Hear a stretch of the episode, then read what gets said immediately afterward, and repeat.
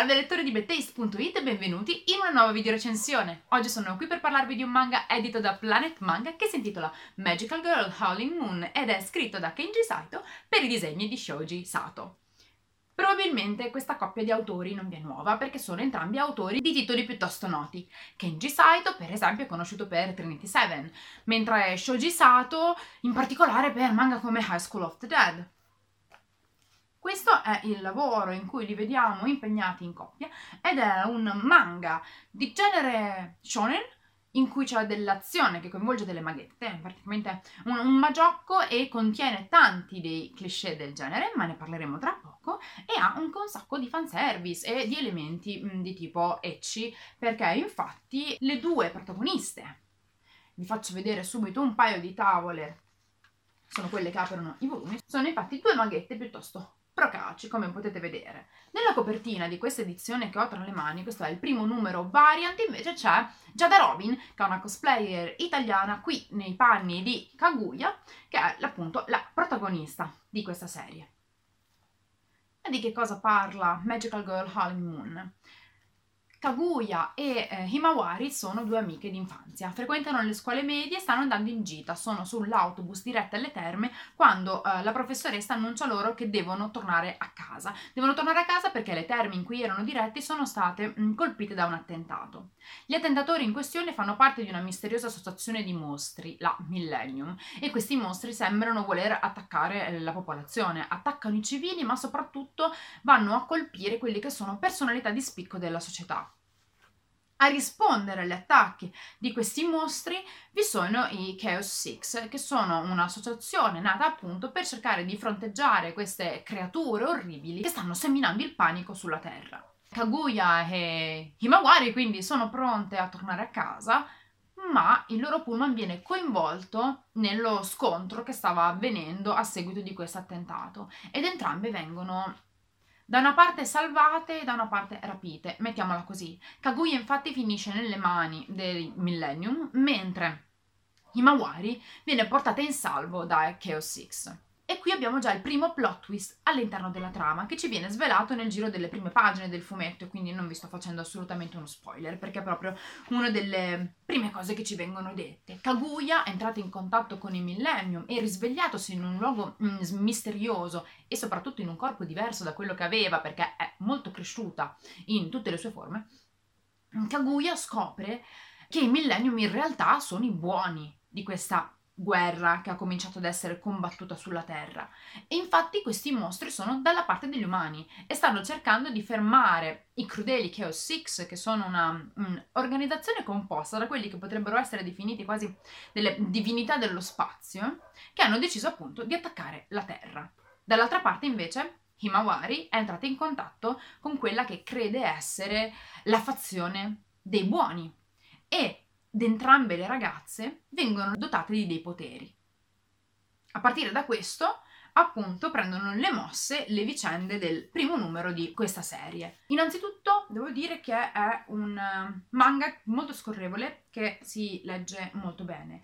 I disegni poi sono fantastici perché Shoji Sato è un bravissimo disegnatore. Io non sono una lettrice accanita di fumetti pieni di fanservice, ma senza dubbio questo autore ci sa fare. Non c'è una pagina in cui non ci sia una posa allusiva, un'inquadratura che va a svelare appunto le forme delle sue protagoniste. Quindi sicuramente ci troviamo di fronte ad un titolo di intrattenimento che per gli amanti del genere vale sicuramente la pena, insomma. Io l'ho gradito particolarmente, come vi dicevo, i disegni di questo autore sono molto belli, vi faccio vedere nel frattempo un paio di tavole. Comincio appunto dai disegni perché voglio passare subito al lato magiocco, perché ho trovato questo primo numero piuttosto divertente, proprio perché non voglio dire che ci siano elementi quasi di parodia del classico manga o anime con le maghette. Però ci sono quelle caratteristiche, quei cliché tipici del genere e sono buttati all'ennesima potenza. Perché, per esempio, abbiamo Kaguya, la nostra protagonista, che si trova improvvisamente a sapere di essere la prescelta per salvare l'umanità e ha tra le mani un grande potere. e non capisce che cosa diavolo sta succedendo perché è super confusa.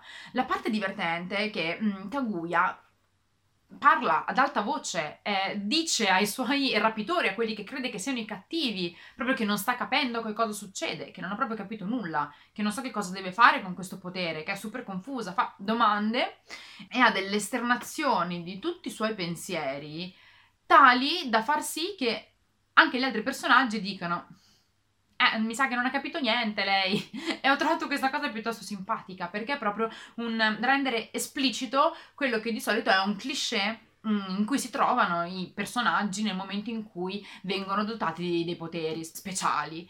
E ehm, così come un altro cliché è quello che nel momento in cui la maghetta viene dotata dei poteri si trova buttata sul campo di battaglia. In questo caso le viene proprio detto, a Kaguya viene detto, bene, non hai capito? Allora, per comprendere bene che cosa diavolo sta succedendo, buttati in battaglia e vediamo come va. E quindi ho trovato questa cosa molto simpatica. Inoltre, sia per Kaguya che per l'altra protagonista femminile della serie, abbiamo delle tabelle con dei dati statistici del loro potere e ci viene dato appunto un accenno di quello che sembra quasi un sistema da videogiochi, in cui loro acquisteranno dei punti e avranno maggiori poteri man mano che va avanti la storia. Per cui all'interno appunto delle vicende di questo primo numero ho trovato un sacco di elementi che sembrano quasi un'esagerazione del cliché del manga con le supereroine in costume. Un altro esempio di questi cliché può essere il gruppo dei cattivi. Li vediamo radunarsi in questo luogo nello spazio in cui sono tutti quanti seduti in delle sedie a cerchio e parlano del loro punto di vista sulla guerra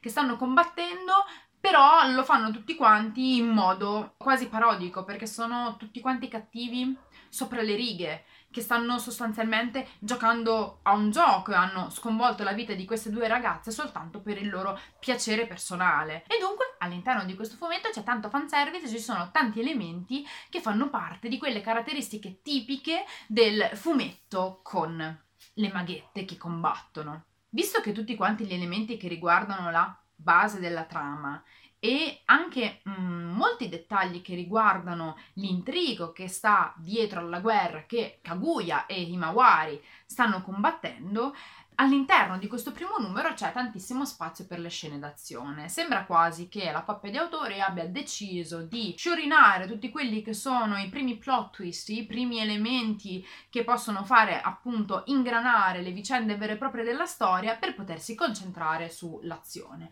Sull'azione che appunto ha mm, molto carica di, di fanservice, di momenti che sono esplicitamente erotici e appunto tutti quanti riportati su carta dalla matita di Shoji Sato che ci ha dimostrato con titoli come High School of the Dead che vi citavo già al principio di questa video recensione o Triage X di appunto essere eh, capacissimo di gestire le sue procaci protagoniste. Io vi ringrazio per aver guardato questa video recensione, come al solito vi do appuntamento alla prossima. Ciao Bad!